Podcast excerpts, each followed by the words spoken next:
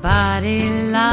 来到 Miss K 的神经说，我们聊人生成长过程中有关两性、职涯、婚姻、亲情、友情的议题。如果你喜欢我们聊的内容，请关注加分享。 Hello， 我是 Carrie，大家这一个礼拜来过得如何呢？今天呢是一个特别的日子，就是一年一度的中国情人节。因为我们2月14号呢已经过西洋情人节了，所以我们今天呢要来特别过一下中国的情人节。我还记得今年的情人节呢是我自己一个人在录天秤座的情人节到底要怎么过。今年的中国情人节呢，我邀请到了一位在我们节目当中很久没有露身的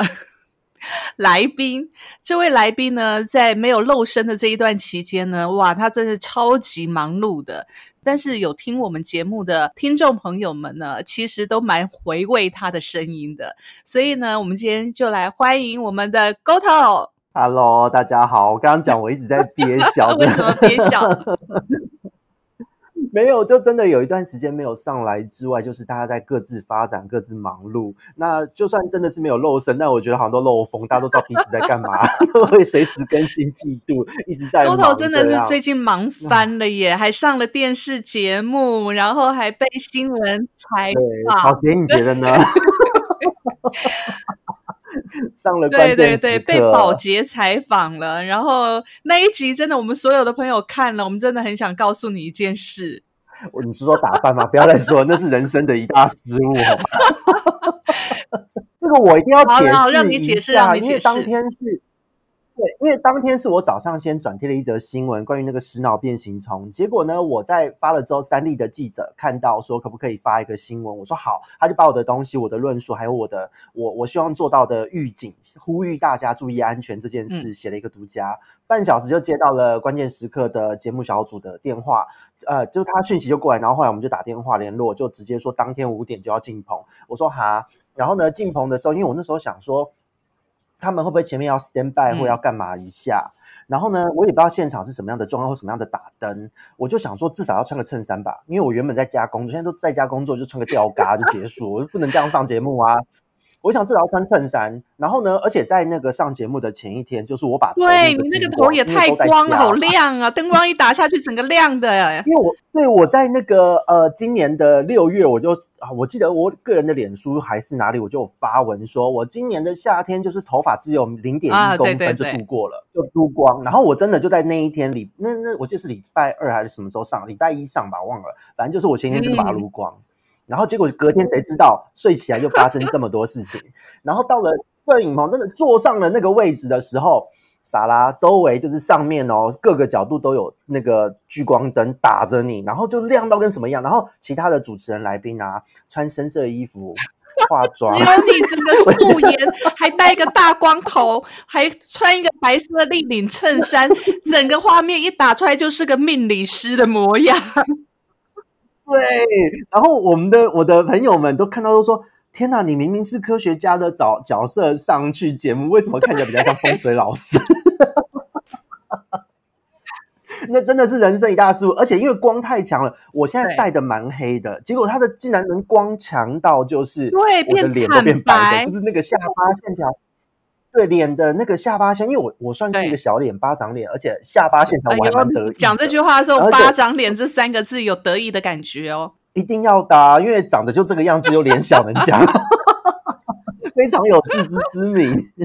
然后那时候打光打到我就觉得好老好肥，只有抬头纹最深刻。对对，没错没错，就是你的抬头纹最深刻，其他全部都是亮的，亮到你的脸惨白，头也是惨白的一片光。我都觉得我整个就要过曝，你知道吗？然后呢，我就想说，我如果下次，因为他们剧组后来就觉得说我能接住那个气氛，因为他们节目的气氛氛围非常快速，每一个人平常讲话都好好的哦，镜头一 Q 到宝洁啊什么，大家瞬间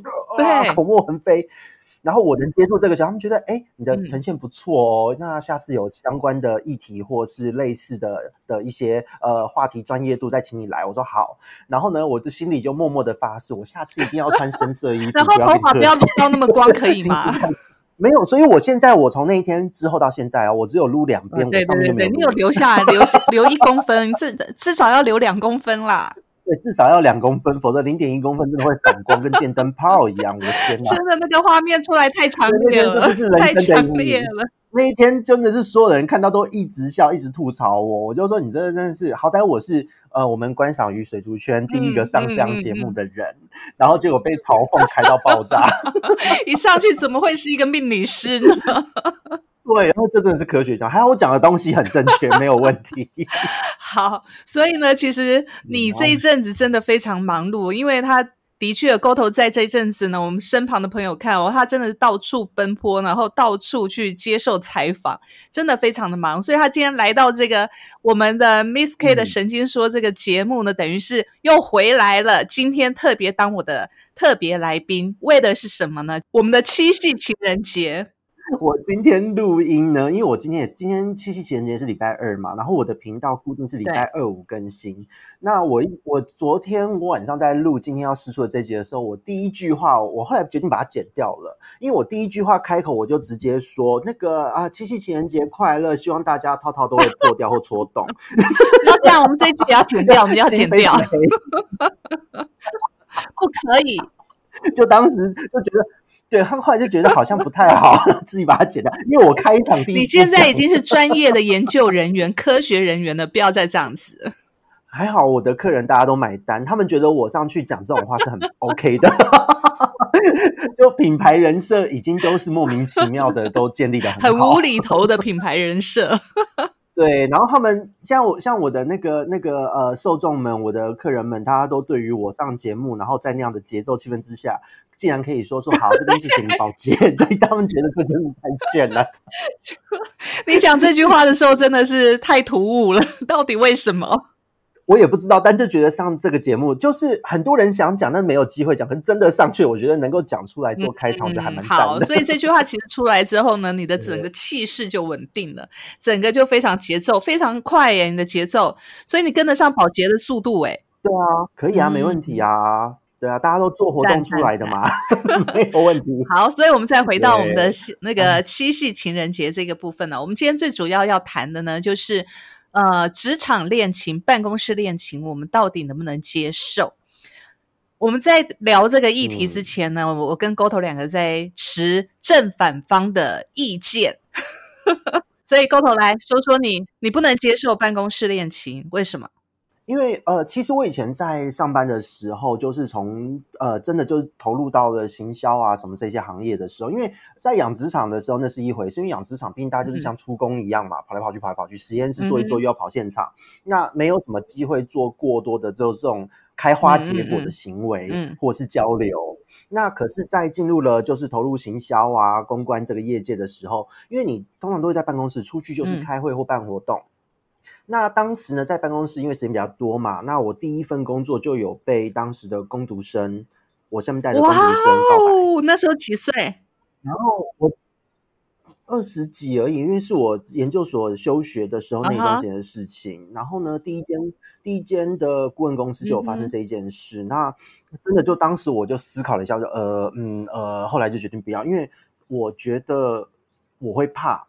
因为我觉得说在办公室恋情对我来讲，因为他又是我的下属，那当时因为我还是一个小毛头，我自己都很年轻，那在工作经验没那么多状况，我很怕我的工作会不会因为感情而失准、失常。那或是说当今天我们在传达什么指令，或是我们在做一些可能评分查核的时候，我会不会有私情带入？那过多的情绪压力或不必要的期待，或是这种因为有感情基础所以在工作上可能造成的潜在威胁，我都会很担心。对，因为我觉得多一事不如少一事，而且我今天工作就是工作，我下了班我又要兼差，那我就觉得不要那么复杂。但是我回到当时，你喜欢那个小男生吗？其实还好，所以这是重点吧。没有欸，就是后来有遇到过别的，在职场上还有客户也有对我示好的。那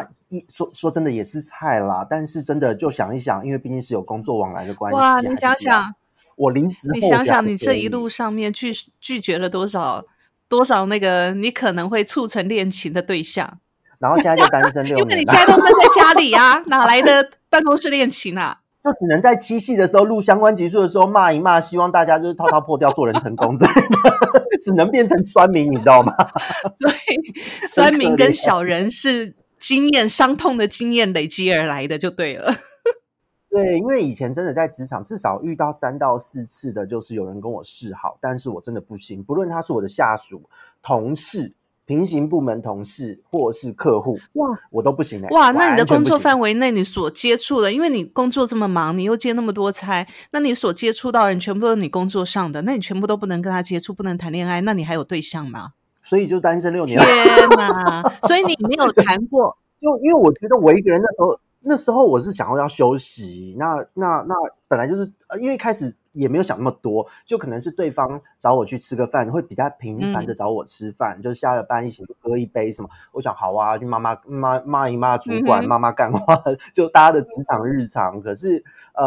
当他跟我告白的时候，我吓到了。真的是吓到了。哇，所以你当别人跟你告白的时候，你第一个评判就是你是你们工作上的 partner， 有可能是同事，有可能是属下，有可能是合作厂商，所以这会牵扯到工作上面的一些可能权益的问题，或者是一些你要支配或者是权责上面的划分不清。对，我好怕就是当我今天在履行主管职责，我希望他承担一些什么责任，或是对他有所要求的时候，然后在情感上面有什么样的纠葛，就让我变得情绪很受影响。因为我觉得工作上面对人际关系情绪已经会很容易受到影响了，那还要再多一层感情的这个因素在，我觉得的确，我觉得职场恋情真的会牵扯到的因素蛮复杂的，它不是单纯的男女之间或者是情感之间你觉得两个人看对眼了就在一起，因为它还有也不是单纯的人际关系而已耶，因为它真的牵扯到职场上面的一些利益问题、权益问题，还有你对外的观感问题。对啊，而且有一些公司是禁止办公室恋情的。那当然啦，下了班之后同事怎样不管，但是在办公室里面，就是公司这样的规定是请大家在办公室内收敛。对，但是那个办公室艳遇到厕所怎样，我倒 OK。小心厕所的那个门口有装监视器，当场就抓包。那也 OK 啦。不过说实在的，我的每一段恋情啊，都是办公室恋情。你这就是败坏公司伦理耶！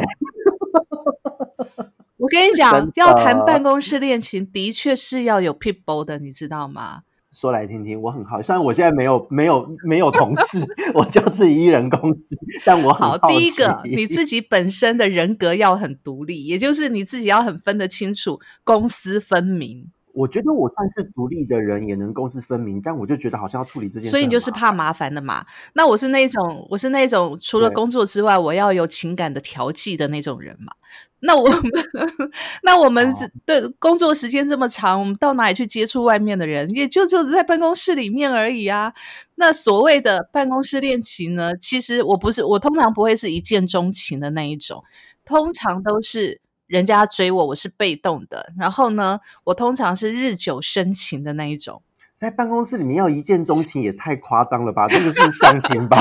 有的人一到办公室就会搜寻啊，有没有目光就会搜寻一下办公室有哪些可信的对象啊，这也太强了吧，这是找金主还是？有的人就会这样子有的人就会这样子吧。所以其实我办公室恋情第一个啦，我觉得我自己回顾我自己的办公室恋情，我第一个我应该是觉得在工作之余有一些情感的调剂是非常好，但是这前提就是你要能够是独立行动的个体，因为有的人怕办公室恋情谈了下去之后，他有可能就会因为中午吃饭可能要跟男朋友吃饭，然后可能要跟你的同事要干嘛的时候，要聊天的时候，他可能也会顾虑到对方的感受，就会绑手绑脚的感觉。如果你是这样子的话，我就不建议谈办公室恋情。这个是有点黏人吧，无尾熊性格的人好像不太适合做办公室恋情吧。然后这是第一个嘛，你要有独立的行动的意识，就是你即使谈了办公室恋情，你还是在办公室里面，你还是独立的个体啊。而很多人真的做不到，我之前看到有同事就是这样子做办公室恋情，然后就是整天要腻在一起，而且有一次很好笑，就是女生看到男生，然后呢再跟别的女同事讲话，结果过了半个小时吧，就看到在会议室那个女生在办公室里面，再把男生拉到那个会议室里面那边哭，在吵架，超夸张。然后我们说你在外面哇吃饼干都看戏。那个会议室的那个门是玻璃吗？透明玻璃吗？它是透明，但有贴毛玻璃，所以有截影可看，有那个雾膜遮样。对，就是看剪影更有想象力。哇塞，他们到底吵得多激烈？看到那女生手足舞蹈的，看到这样的画面，我就会觉得说：天哪，我还是不要办公室恋情好了，更加深了自己的恐惧感。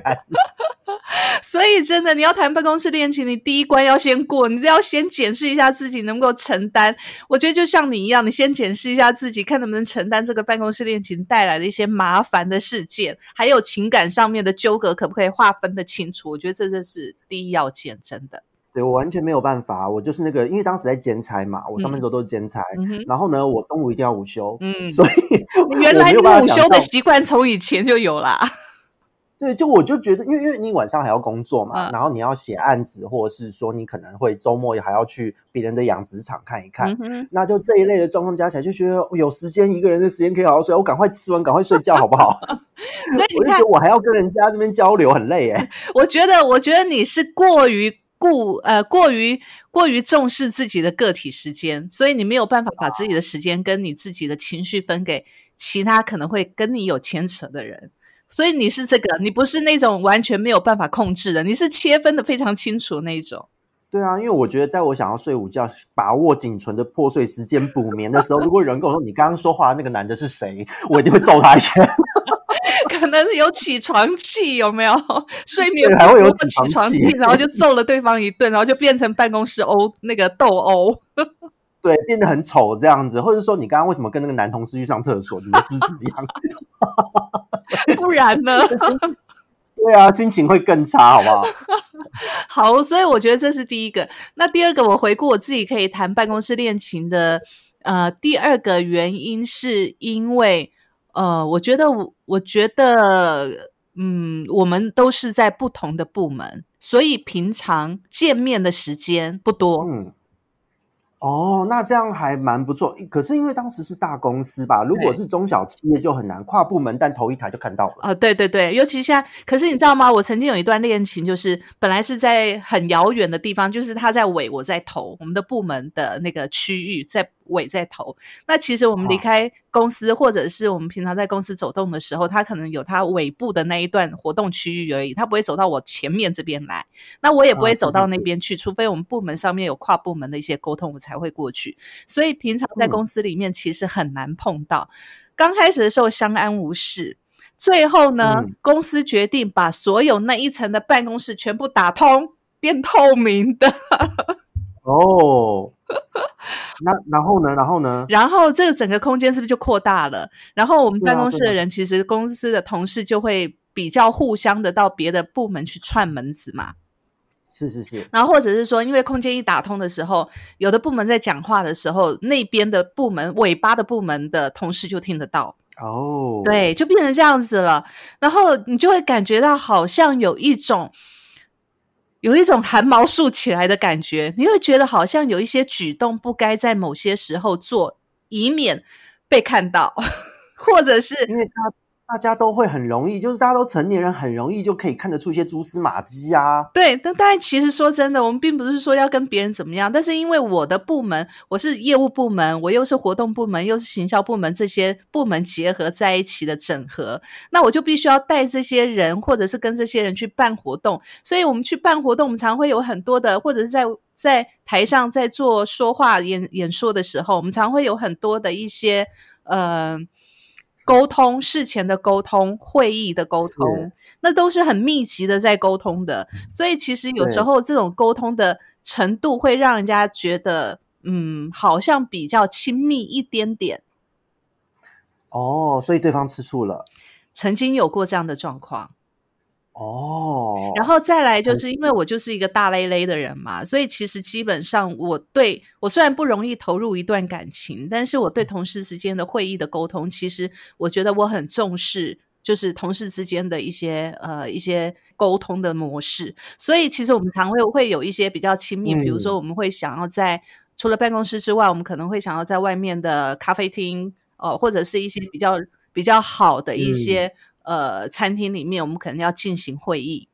那也有可能是2个人的会议，有可能是3个人的会议。那偏偏我的部门呢，男生比较多，所以就很容易造成误会、okay. 所以其实这也是一个蛮重要到后来恋情会产生一些危机感的重要因素。所以如果在办公室的部门跟部门之间距离很遥远不会碰到面的状况之下是 OK 的，但是一旦办公室的区域打通之后就有危机感出现了。这个人之间在情感过程中的这一个占有欲，我觉得这也是我很怕的一件事。你就会去考量对方会有什么感觉、那有时候我通常都是那种没有感觉的人、因为我觉得我又没有要干嘛，我只不过就是工作上面的一些接触跟 talk 而已嘛，我又没有要干嘛，可是对方就会觉得，诶，那你到底要干嘛？你为什么跟他常常跟他出去，或者是常常你们要去喝咖啡之类的。质疑的这种很可怕，对，质疑的这种很可怕，还有另外一种也很可怕。所以你对我也是工作上的同事而已吗？情绪勒索的也很可怕哦，我都不行。对对，然后他就会觉得哇，这样子下去就是那种矛盾心情就出来了。所以办公室，你看，你讲一讲就让大家都觉得办公室恋情很可怕啦。但是我觉得啦，如果你是在公司的那个范围，活动范围很大，你们部门之间是王不见王，就是互相不会去干扰的话，我觉得还是可以尝试。因为在办公室里面谈恋爱呢，有时候你会增加你的工作的气氛跟情绪。哦，就会议桌在上面打字，然后脚在下面勾啊勾。那是你会做的事吧？难怪你不敢谈办公室恋情。会，就各种奇怪的暗示会非常的。那还有另外一个第三个状况，就是我觉得，我会谈办公室恋情的原因，最主要呢，我觉得是因为办公室里面你会常碰到这个人嘛，那你就会知道他到底好或不好。那对我这种保护欲，对自我保护欲非常强的，而且对别人的情感不信任的这种人，我就会很想要去观察他嘛。那如果一个陌生人来跟我说，诶，我很喜欢你，我要追你，那我一定是拒绝的。但是如果我每天在办公室，我知道你在做什么，我们旁边又有共同的同事，都知道你这个为人是怎样，那我就会放心。哦，可是就算现在放心了，最后还是因为同事之间的关系又弄得不愉快，最后也不放心啊。但是要看人，我觉得所有办公室恋情呢，我觉得还是要看自己跟对方的一些互信的程度啦。基本上如果是我的办公室，我不反对办公室恋情，但是如果这两个人的对于感情的态度还不够成熟，或者是他们对于感情就像你讲的可能会有一些情感上的纠葛，他没有办法去厘清，那我真的就会非常反对。我也是，因为我自己从就真的是20几岁的时候，就是蛮常遇到这样的状况，反而到了30岁之后，可能就比较知道自己在干嘛，而且变成主管阶。然后呢，变成主管阶之后，其实因为带的团队都是比较，你要说是比较小型或比较浮动呢，或是人员的调度比较快呢，就也不好说，但。就觉得好像30几岁之后就跟这样的事情比较绝缘，可能我呈现的气场或样貌或是我讲出来的话跟人家有一点距离感也说不定。对，那再来就是我觉得等到我们慢慢上了主管之后，这个主管阶级之后，其实很多人就不太敢去跟我们表白他们对我们的一些情感上面的爱慕，我觉得这也是原因啦。就如果表现不佳就给他多扣几分烤鸡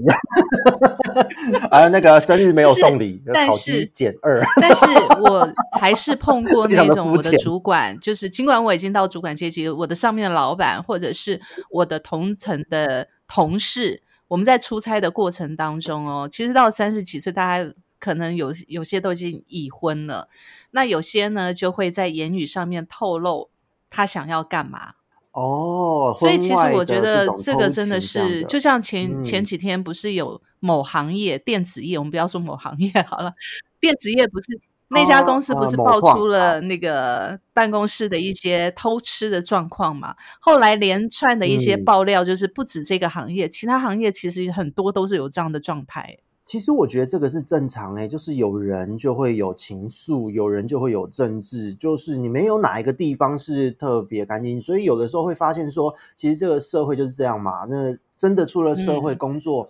没有什么绝对的黑与白，都是灰色的。那只是看我们自己的定位，把自己处在什么样的立场，然后做了这个行为后面的后果能不能承担。所以其实每一个行业都有它黑暗的地方，但是我所谓的黑暗呢，比如说像我们办公室恋情这件事好了，到了你脱离了20几岁年轻的时期，那时候我们还可以叫办公室恋情，但是到了30-40岁你已经进入婚姻，这个叫婚外情。对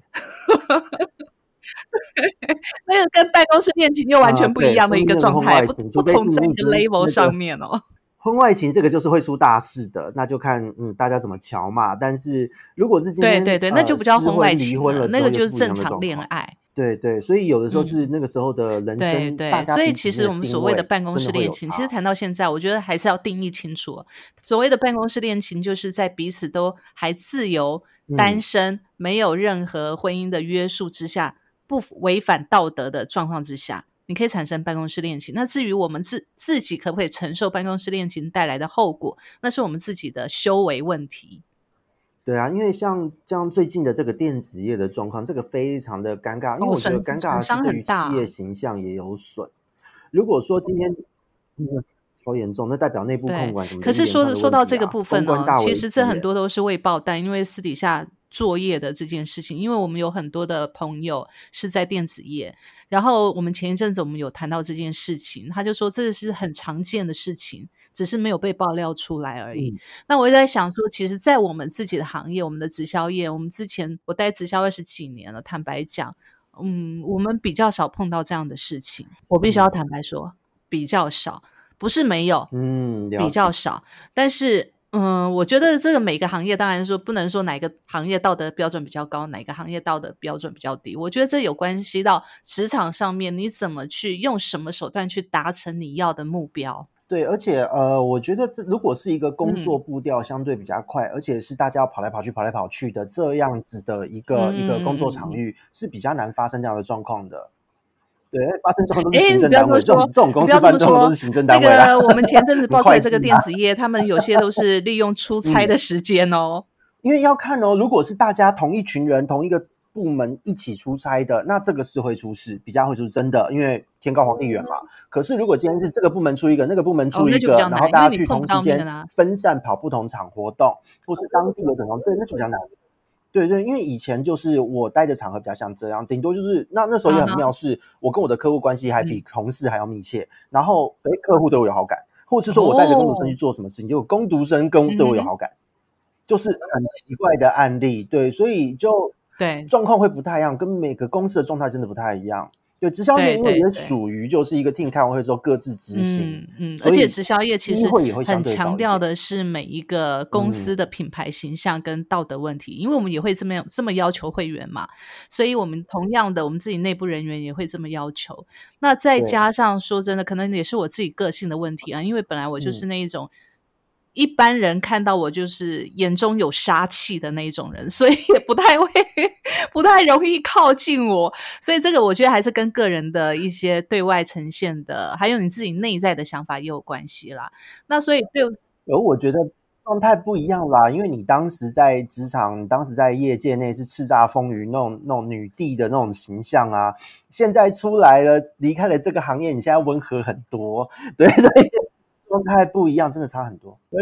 像我只能在录音的时候发表怨言，其他的时候还要被我的客人嘲笑。我们的群组社群内都会被笑啊，可是你还单身。单身我们还是一样可以在线上过七夕情人节啊，对不对？也没有，晚上一定要揍杀他们，要讲难听的话，这样。好，不过我说真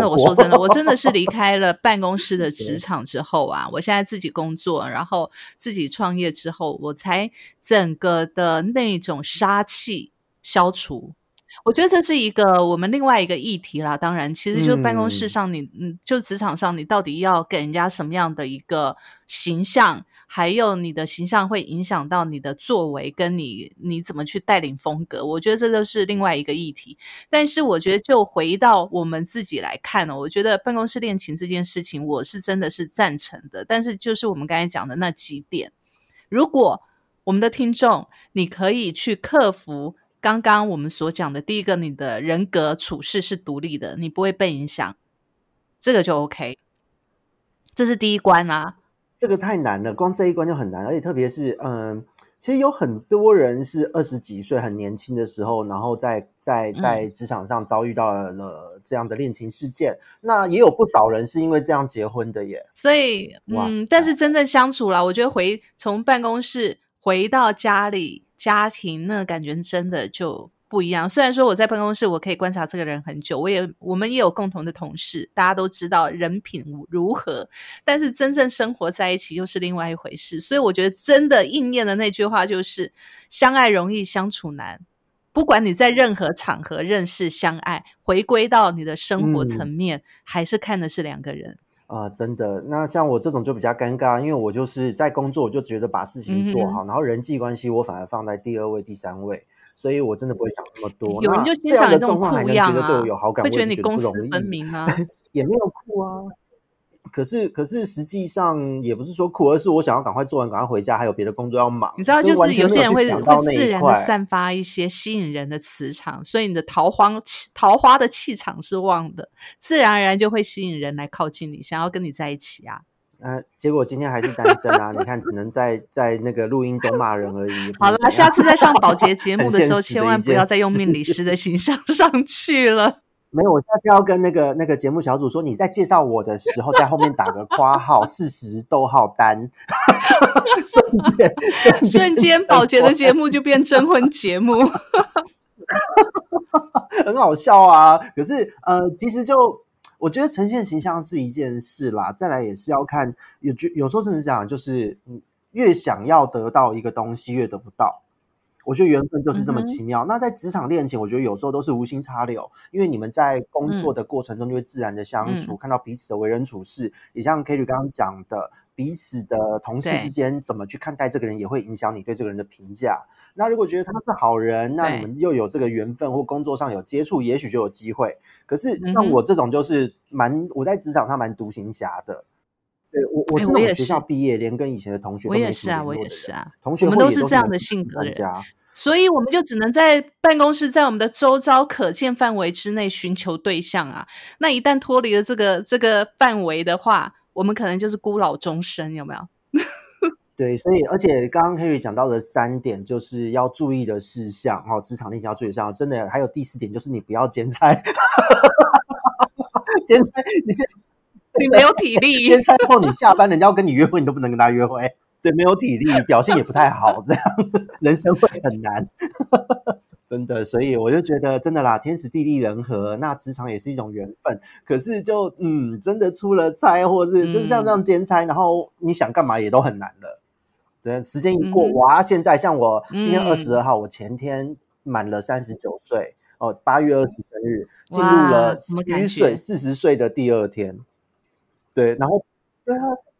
对，就感觉。说感觉哦，就是觉得好快哦，然后还单身，其他也没有讲太多。对，因为其实对我来讲，今年真的是算很快的一年。今年对我们来讲都是非常充实的一年，因为节奏非常的快，一下子就来到了7夕情人节，就年终的时候了。现在眼看着我们都在做下半年跟明年规划的事情了。对啊，就很可怕，就自己创业比以前上班还忙，可是好在说收入比以前好很多，所以我就觉得人生还是有希望的。那就算没有办公室恋情，也许以后包一个帅哥也好嘛。可是说真的，因为我们离开了办公室，以前在办公室的时候我们的人群是固定的，但是因为现在我们自己在家工作的时候，其实我们的人群是不固定的，反而我们走的比以前更远，接触的人比以前更多。你有没有这感觉？有，而且层面更广，真的会更广。可是我也还是不指望会有恋情。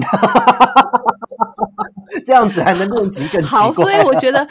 办公室恋情，所谓的我们先撇开办公室这3个字，我们先来谈恋情这2个字啊。其实所谓的恋情就是你情我愿，而且在能够互相感染氛围之下，我们产生彼此的情愫，而且你对对方是有期待，对不对？这个对，所以其实撇开我们是不是在办公室，在外面也有可能啊。因为我们现在的办公室不只局限于固定的建筑物，我们现在的办公室是整个网路跟整个对外已经超出了固定的建筑物了，所以你怎么知道你那个跟你有互相感觉的那个人是不是在某一个地方？这个也很难说，因为其实我的生活就是现在就算创业也是相对封闭，就是我觉得对我来讲，可能是因为之前就蛮习惯这样的模式，所以我创业是无缝接轨，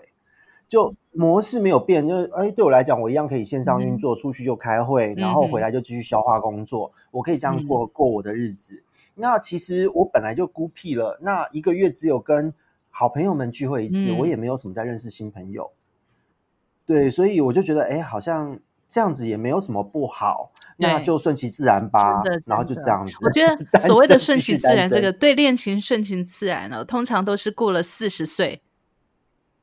会说出来的话，因为突然觉得生命当中没有恋情我们似乎更快乐，好像有这样的感觉啊，对，可是我从30几岁都到现在都没有，所以就会觉得说好像已经到了，是我的状态反而比较像是有跟没有也没差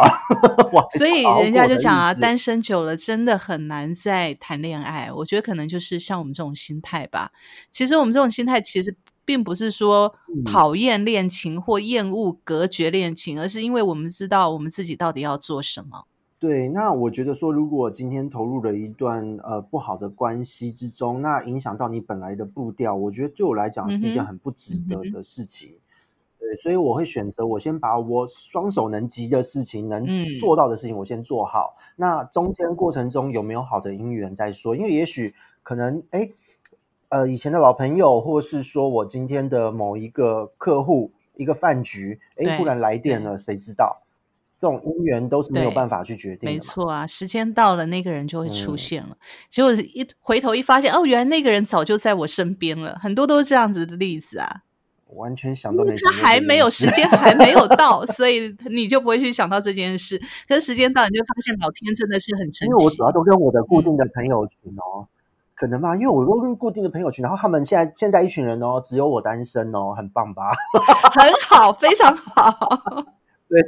其他就算还没有确定下来的也都有稳定约会，然后呢其他已经很多年的在一起很多年还一起买房的都有。对啊，而且同志婚姻过了之后真的像这一阵子七夕前好几个朋友去登记，真的可是之后分手的话也真的蛮难过，在七夕情人节登记对，以后的七夕怎么过啊万一离婚的话不过